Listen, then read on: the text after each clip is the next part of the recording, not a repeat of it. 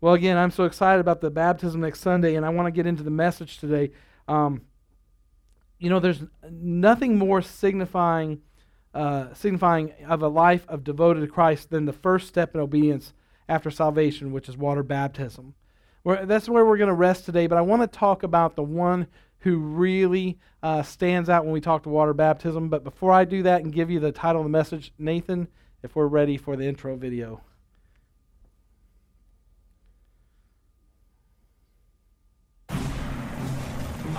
I'm I'm going to show you what it takes to get out alive to some of the most dangerous places on Earth. I've got to make it through a week of challenges in the sort of places you wouldn't last a day without the right survival skills.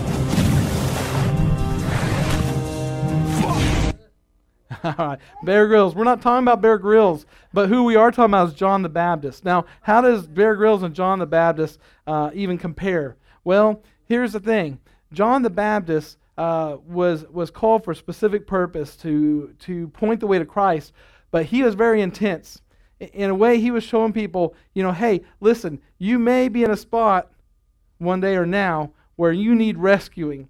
And, and salvation uh, comes to those who are in need of God, not people who don't need God. And John the Baptist was a pretty wild and crazy individual, if you will.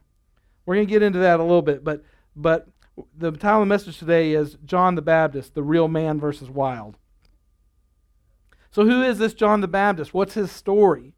This morning you're about to hear another story that changed everything. Uh, this John the Baptist is one of the most distinctive characters in the New Testament. He had an unusual flair for fashion, wearing wild looking clothing made of camel's hair. Good thing PETA wasn't around back then, right? He might got paint thrown on him. And a leather belt around his waist. He lived in the desert wilderness and he ate locusts and wild honey. Now, I could live with the wild honey. Might even get a locust down if it had the honey on it. But, but uh, you know, they say honey never goes bad. They say that the Egyptians, when they found some of the 2,000 years later, they found some ruins, had honey in it, that you could eat it, it was fine. That's amazing to me. When, back when we were worrying about watering the new lawn at the new facility, I thought, man, I need to make some kind of watering contraption because we didn't have enough hoses or pressure to water it all. The building water wasn't on. So I thought, I'm going to buy some big containers to use water. Well, um, Little Debbie, the outlet in Gentry, they sell these 250 gallon containers that once had some kind of food grade stuff in it. So I bought two of these, 40 bucks a piece. Oh, that's cheap watering system, right? And uh, but it had this brown substance, real thick in the bottom. And I went and asked them. I said, "Hey, what's that stuff in there?" They said, "It's honey." I said, "Really?" I said, "Like I could eat it? Like it's okay?" Obviously, I mean they're selling the food that. But you know what happens to those factories? You don't want to stay in those factories. It's like when you go to McDonald's, you really don't want to know what's been done to your food since it was living till the time you're eating it. You really don't, I'm sure. And, and so I was thinking the same thing, but we decided, you know, we're going to try to harvest that honey on those things. I guess they pour it down to a certain extent, and because they deal in quantities, then they get rid of those containers. Well, I put those on the back of my flatbed truck and drove it up the incline of our driveway, thinking I'll just see how much we can get. And we started filling jars. And it felt like the story of the woman, you know, that had a little bit of oil. It kept coming. And we ended up with pickle jars. Pickle jars. I mean, tons of honey. We still haven't eaten any yet. I'm still a little nervous about it. We're trying to figure out how we can make sure it's okay. But anyway, we harvest all this honey because I need to empty the containers anyway. But but this John the Baptist, I mean, he was eating locusts and honey, dressed in camel hair, big belt, and he wasn't a guy that really played well with others from the way I read it. You know, lived out. They're kind of separate. They like to fast hardcore and, and uh, live for God hardcore. And he, tr- and he preached a strange message because you got to remember, if he's the forerunner to Jesus, what I mean by that is he's the one who is set out in motion to get everybody ready that the Messiah is coming. And that's that guy, right? Now we know when Jesus came, here's the Son of God. He's deity, right? And when he claimed that, there's some that believed, his disciples and followers, but there are many, even the religious people, who reject him to the point of killing him for it, right? So John the Baptist, when he's bringing in, think of this, he's the guy that's got to bring that message before Jesus. And they killed Jesus for it. So, so he's not got a real popular message that he's having to bring. But unlike so many people, and what I've even been in my life, John the Baptist knew his mission in life. He clearly understood that, that he had been set apart by God for a purpose. And through God's direction, John the Baptist challenged the people to prepare for the coming of the Messiah by turning away from sin, being saved, being baptized, signifying publicly this decision of repentance. Now, listen, this is where things had gone wrong in the church, if you will. Religious leaders were becoming more about their power and their control over the people, and we'll tell you what to believe, and we'll charge you certain things for your sacrifices. Remember, Jesus later goes in the temple and whips the money changers. That is, is bad. And so John the Baptist is now preaching saying that people are going to be able to connect directly with God. You don't have to have these religious leaders to, to bring you to God. I mean, this, this is dangerous ground for him, right? But one of the things that I have learned in my life is whether it's hard, easy, or indifferent, knowing who you are, knowing who God's created you to be, being certain of that and not wavering is everything. Because some of the greatest struggles we go through in life really is when we start to question who we are and what we're supposed to be doing. You know, I, I, Jake, when I went to watch the football game and I was later, I didn't realize how many people come to the Bentonville West high school games. And so we pulled in. We had to sit on the opposite side of the team we're supposed to be on. And, you know, when you holler and all the other team people are looking at you, about to get flogged, right? But I was looking at all the lineup of the players. You know, you got a certain amount of players on the field, and you got a lot of players out there. Some may get rotated in, but there's a lot of sitting there waiting. And I think, you know, there might be a few of those guys or some of them that just suit up and they want to be a part of something, but they don't have the drive the same but as the guys out there. But there's a select few that go out there, and there's others that I know what I'm supposed to be doing. I'm training to do this, and I wish they would just put me in. I, I remember that feeling when I got out of the Navy and I didn't get to complete what I wanted to, and 9 11 happened. And I'm watching the screen probably about this far from my nose as, as the Twin Towers are coming down and I remember uh, weeks after that talking to guys that were still in the Navy that I was friends with, and they're getting ready to go overseas to do something about this. And I remember all that stuff I wanted to train and do and put me in. There's a lot of guys that signed back up or got back in. John the Baptist was not confused one bit about what he was to do, even though it was going to be hard. Remember, he loses his head in the end because of it. He held no political power or influence in the Jewish political system, but he delivered his message with complete authority. He is a man of outstanding presence and solemnness that did not give room for mockery or debate. I, I, suspect from what I read of John the Baptist, he's a guy that when he spoke, whether you agreed with him or not, you kind of just let it lay there. You, you, had at least a reverence for this is, you know, the guy's wearing camel hair big belt, he's eating weird stuff. I don't know if I want to mess with that. When I was in school, I always remembered I wasn't a scrapper, but the kids that fought, I always had this strategy. I was like, they might be able to beat me up, be tougher. I'll just act as crazy as a loon if they ever come after me. Just make them question just for a minute, long enough for me to get away, right? okay, so I don't want to get off a rabbit trail. I'm going to tell you this funny. I I told you before about a kid that wanted to beat me up over his thought I was interested in his girlfriend is just because I was okay. I told you about that. There's another kid I didn't tell you about I wanted to fight me one time, and I wasn't, like I said, one fighter. I was always scrawny. I didn't get into lifting weights till at the end of school. So scrawny, pear shaped, you know, not an athletic person. I mean, to me, athletic accomplishment was how many nachos and jalapenos and cheese I could get on my plate after school and watch TV. And this kid was threatening me, and I said, "Listen, you may beat me, you may beat me down, but I'm taking a souvenir. I'll take your ear off. I'll take a finger off something. I'm gonna bite something off you, and you're gonna lose something. But go ahead if you wanna if you wanna beat me up, but you're gonna lose something." The crazy worked. He never touched me. I don't even know if I got that from a movie or not. I just remember. I remember that. He got me fired up, and I was really afraid of getting beat down and the hurt that was coming. I thought, I don't, it worked though. He decided he liked his fingers and his ears and all that. So. this this man we're reading about, John Baptist, he was a brass tacks to the points. No messing around here, preacher. People could not resist the overpowering truth of his words as they flocked by the hundreds to hear him and be baptized. Because you remember, uh, there was a lot of people messed up in their faith in God, and, partly because of the religious leaders, the way things going. But all through the history of man, there's been one thing that's very true about us is we do have a God-shaped hole in our life. And it's really all of us. Made in his image. And listen, while, when the world tries to conform us to things that we're not created to be, the emptiness, the despair, the confusion, and so then that puts us in this point of you have this desire to connect with who you're really supposed to be. And so when John the Baptist starts preaching about this Messiah coming, that people had an opportunity to connect with God personally, be personally who God created them to be, it shook things up. And he, as he attracted the, the attention of the crowds, he never lost sight of his mission to point people to Christ. Listen, we can't, we can't ever lose sight of what we're doing here.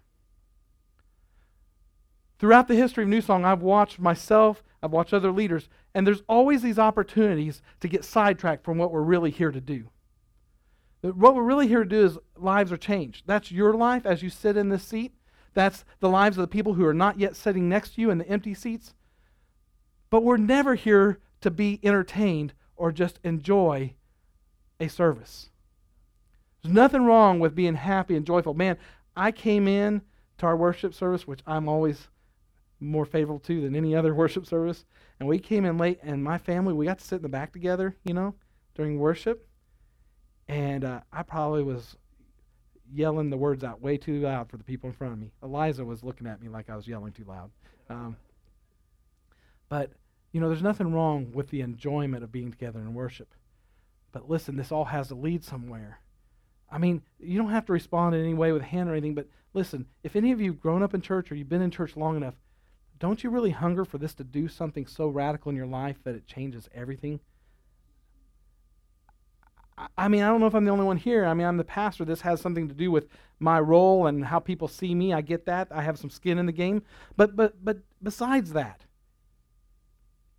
your work, some of you, God will always have you as a layperson. That means you'll have a secular job and you'll come and be, and do things for the kingdom. But you know, you're the ones that are given towards flooring. You're the ones that are praying for the church. You're the ones that, you know, you find some kind of satisfaction in doing what you do for a living, and there's nothing wrong with that. That's a calling in itself. But at the end of the day, everything you do without the intensity of God's power working through it feels meaningless, doesn't it? I, remember the feeling of walking in Walmart before God really just turned the heat up on me. And walking in being like, oh, this is just painful doing this every day.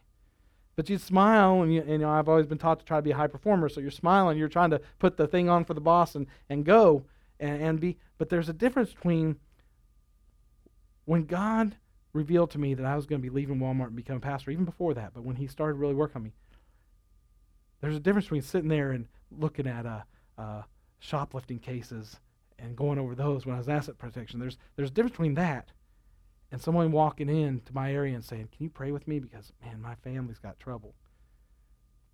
And I know the rules of Walmart and all that, but just taking that moment, God, laying hands on it out loud in the name of Jesus. And then hearing testimonies, things change around. Sandy, see, that's what I love about you being here, too, because you were there. You know, we prayed in my office, didn't we? And we don't care what the rules were, because in that situation, God trumps that. But, but amazing things happen. You remember Deborah, who was dealing with cancer, and even though she she didn't lose her battle. That's how they saw it. But the impact she had because of her faith in Christ on our boss and our team members was crazy. And see, John the Baptist, he was this kind of guy who just said, who just said, you know what? I know my purpose. I know what I'm supposed to be doing, and I'm not going to waver from that. And listen, if I have to do it in a crazy way, that's fine. But I'm not going to let anybody change my mind. And listen, when God starts speaking to your heart about what you're supposed to do, the very first thing the enemy is going to do is add a bunch of other voices. Sometimes well meaning Christians will try to confuse your, your calling too. Hey, Pastor, I really think we ought to have this ministry. I really think we have that. There's nothing wrong with suggestions.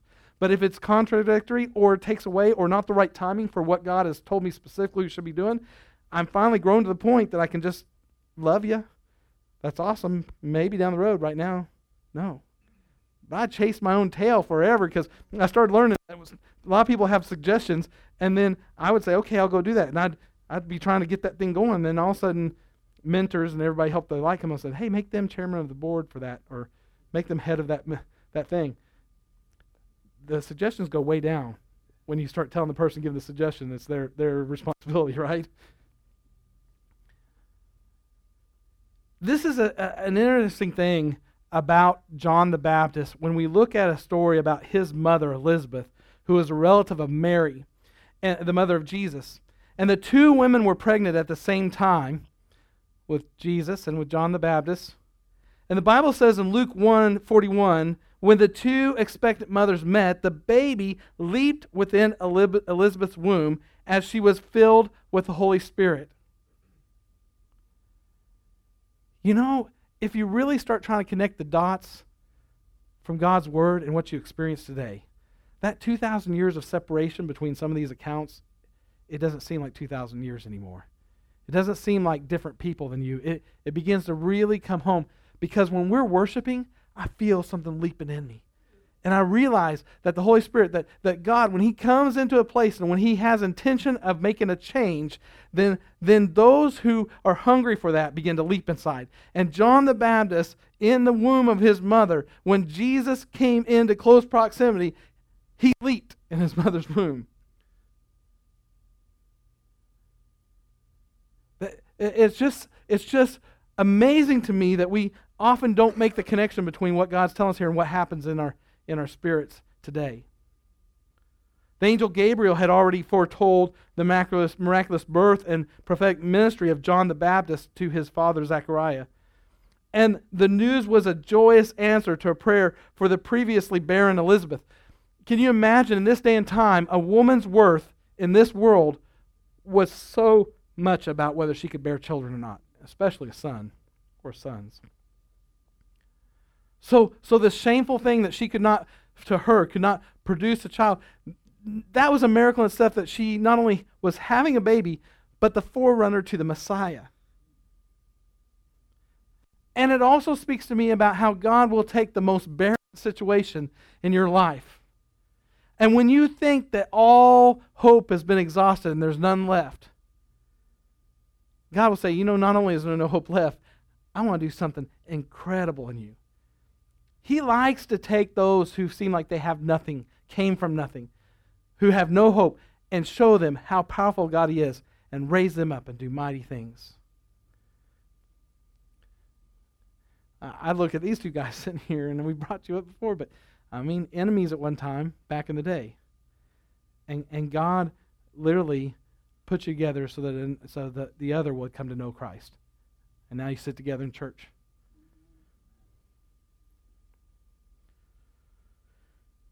John was to become the God ordained messenger proclaiming the uh, arrival of the Messiah, Jesus Christ. And the remarkable ministry of John the Baptist included the baptism of Jesus in the Jordan River. And this is where I pull our focus today because of next week, the importance of what happens next week.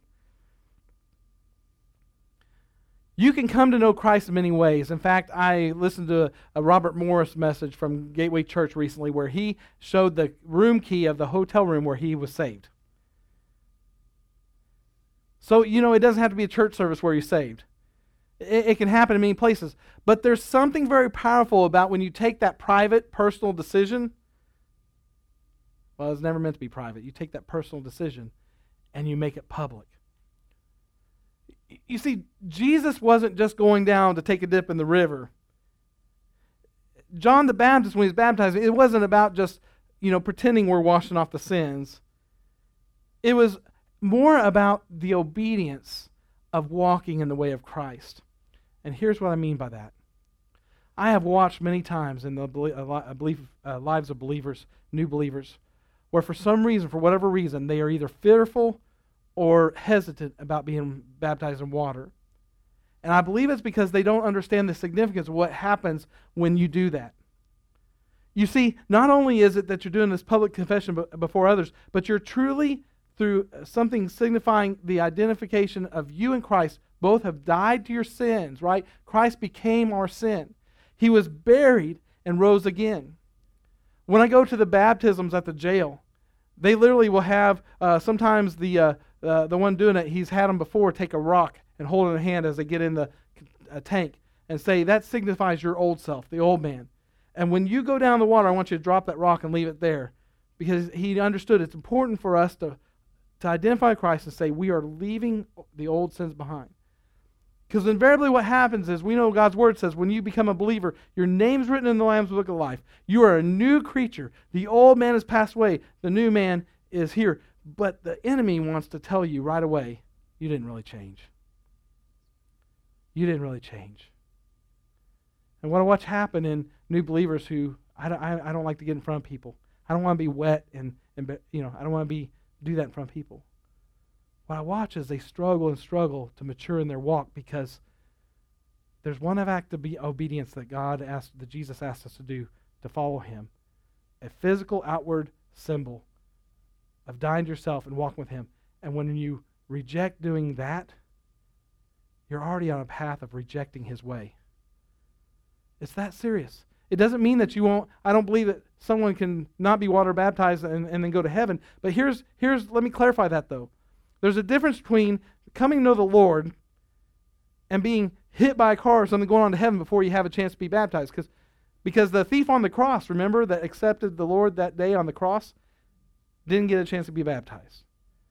So we're not talking about a salvation issue. We're talking about the fact that you don't want to start out your walk with the Lord in disobedience to what He's asked you to do. And so when John the Baptist even didn't want to baptize Jesus, didn't feel worthy, he said, "You know, you you must do this." I, I must show the way. I mean, it would be contradictory to everything John the Baptist had been brought up to do, to point the way the Messiah, to then turn around and say, But I cannot do this part of the work. It's an all or nothing. Everything about following Christ is an all or nothing. As soon as you put a reservation in there of what you will not do, you're uh, immediately on the path of rejecting his ways. And you have to be very careful because that can turn south into rejecting him completely. So you see, many churches may make their foundational belief on water baptism like that is salvation. That is not the salvation act. That is the public confession of that act, but it is vital to the life of the believer.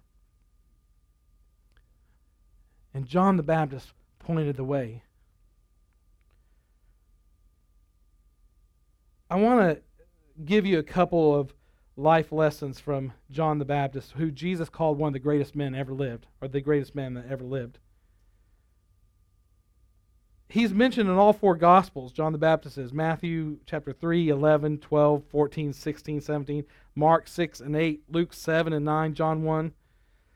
And he is also referenced several times throughout the book of Acts. But John the Baptist was a pivotal and indispensable character in God's plan for redemption of man and the coming of Jesus. John the Baptist, and I want to just cover this quickly. As soon as I can get my machine here to cooperate. The first thing that John the Baptist did was self denial. Much like how the Holy Spirit operates, the Holy Spirit isn't there to draw attention to the Holy Spirit, but to point us to Christ. And that was John the Baptist's job, just like it is ours.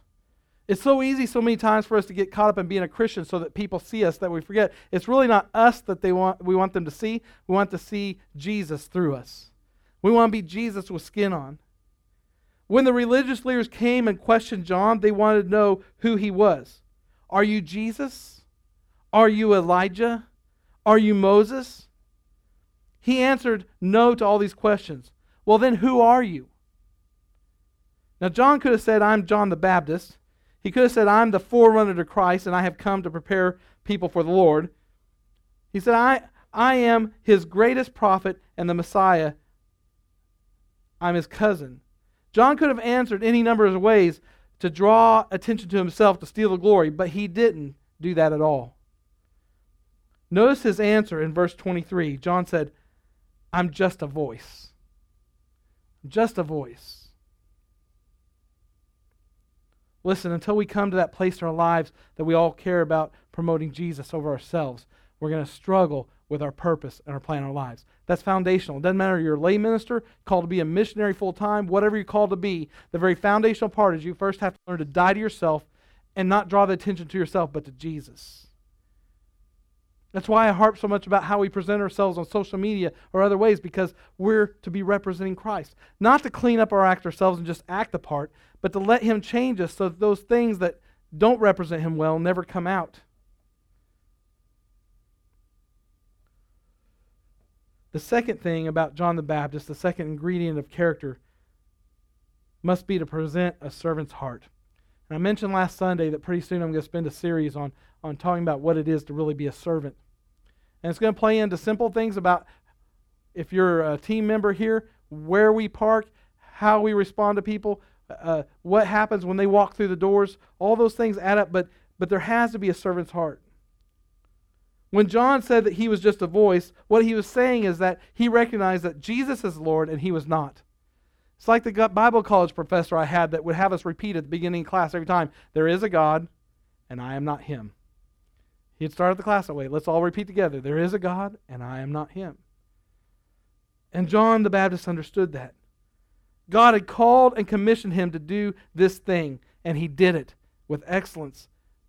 But he always realized it wasn't about him, is about Jesus.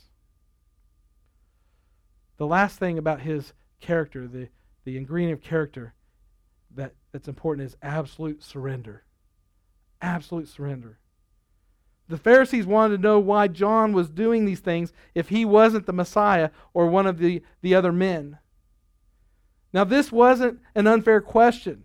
I mean, when John began baptizing Jews, many of them took offense to the act the Pharisees strongly objected to it. I mean, if we didn't know anything about water baptism this day and time, right? Some guy comes in saying he's pointing the way to the Messiah and begins making people take baths. We don't need baths. They had to understand what was happening because I'm sure on the outside it looked like, okay, you're saying now to connect to God, we got to go go underwater. You see, the Jews considered themselves to be God's chosen people. They didn't need to wash off. Then here comes this man who tells them that they are strangers to the grace of God and were aliens, separated from God because of their sin.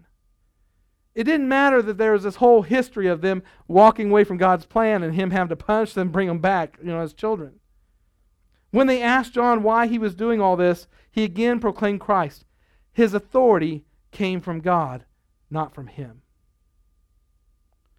And that's what we have to understand about the authority we've been given. Is that we aren't the ones with the authority, we're the ones shining the authority through obedience to his word. We're the ones that proclaim the authority of God, not the ones with authority. We do a whole message about when Jesus died on the cross, was buried, went down and got the keys to death, hell, and the grave. He proclaims after that, all dominion has been given to me. Now, why at that point?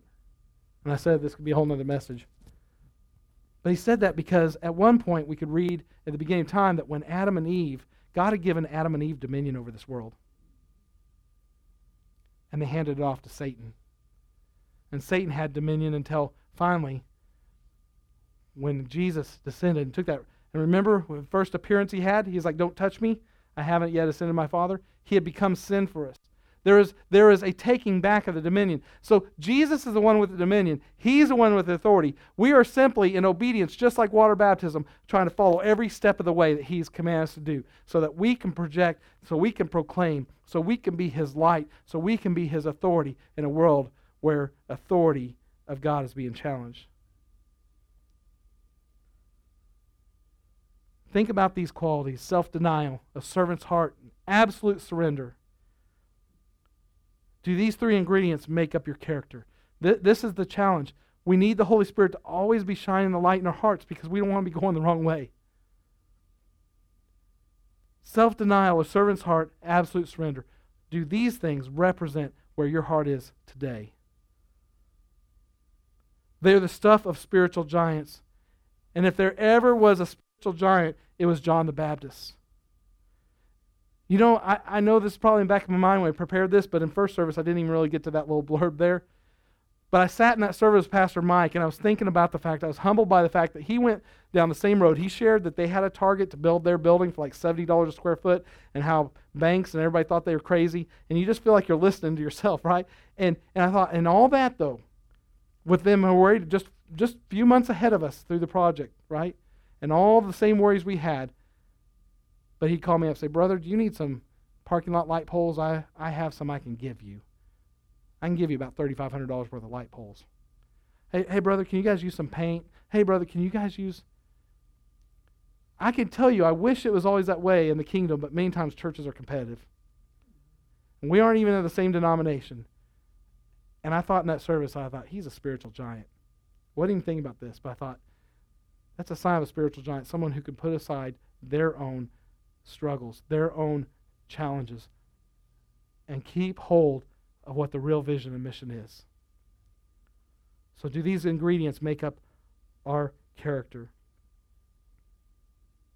Jesus seemed to think so. He told his disciples, Among them that are born of women, there hath not risen a greater than John the Baptist. Let me help you to see. We, we all agree that we have been called to profess Christ to a dark, dying world. I think we could all agree to that, right? We, we all agree that we ought to do everything we can in the bounds of Scripture to reach people, right? We all agree that we need to be winning people of all ages, old, middle, and middle age, and all to the Lord, right? It, it doesn't matter. They all deserve to know Christ. Would this church say as a whole that, that reaching young families and children uh, uh, to the Lord Jesus Christ is something we need to do? I think we'd all agree that. But here's where it gets real is when it starts costing us. Again, not talking about finances, but when it starts costing us. What happens when your church has to change the culture just a little bit because there's a new uh, uh, target of people that God is bringing to us? I remember when Danny came to me and said, Pastor, I think we need to start giving these guys a ride from clear over in the edge of Oklahoma to your, our church because they, they, they want to know about God. Uh, we didn't have any money. We had that van and no money for gas, but we did, and God blessed. But we're getting ready to move to a new building. And even though it's just a few miles over, same city, you think all same people, right? I guarantee you that moving to that location with a different looking building and more opportunity, that will draw people that we never thought we'd draw before. They may look like you, they may not. They may do life like you, they may not. They may have incomes like you, they may not. But how far are we willing to go to reach the kingdom? It's not about just making it friendly eh, like Walmart, fast, clean, and friendly. It's not about that. We could try to be really sly about how we reach people for God, but the key is reach them for God. Are their lives being changed?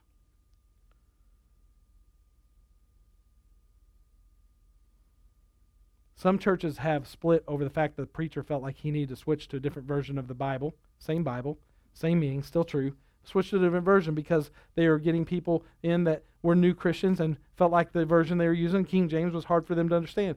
And churches have split over that.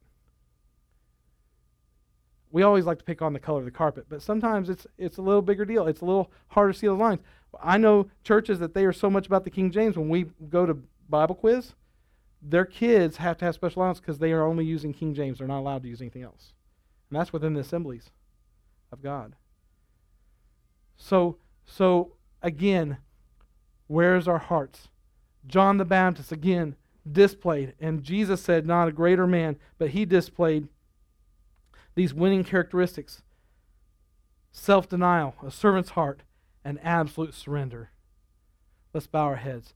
Heavenly Father, I just pray right now as your word is being buried in our heart that we might not sin against you, Lord.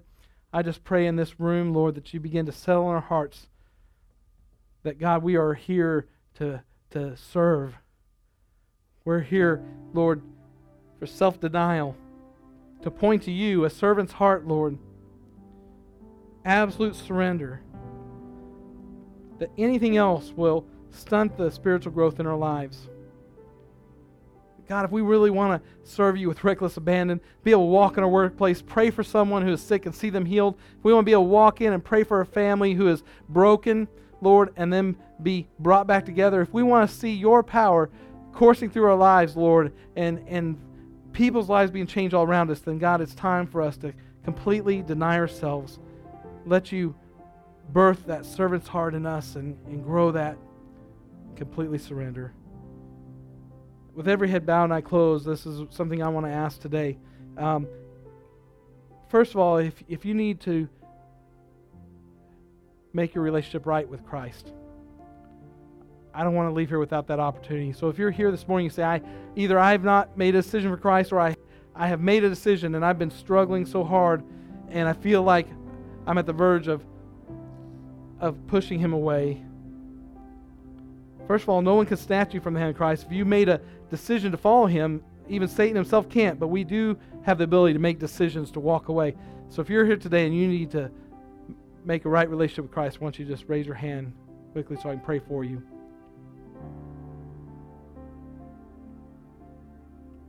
Just a minute longer. I just want you to have the opportunity. All right, if you're here this morning and you've made a decision to follow Christ, but you've not yet been obedient in water baptism, you've not been baptized in water, again, with every head bowed and eye closed, I just want you to raise your hand so I can actually connect with you and talk with you about that. If there's anyone here that's not yet been baptized in water, thank the Lord. I'm praying that we've all all done that. You can look up here. We've got great things ahead, folks. I mean it. I mean it. Just the conversations have been happening with my ministry team about as soon as we're in the building and we know we can afford it, you know, when can we start adding team members on on staff so we can do more with what God's given us? So there's a drive and there's a vision and it's beginning to get exciting for every single person involved. So if you're not yet involved in ministry, this is a great time for you to jump in and start being trained and brought up into it. So well, we love you. God bless you. Remember, next Sunday, what time? Mm. 10 a.m. All right. Hang out fellowship as long as you want, or beat the Baptist to the buffet.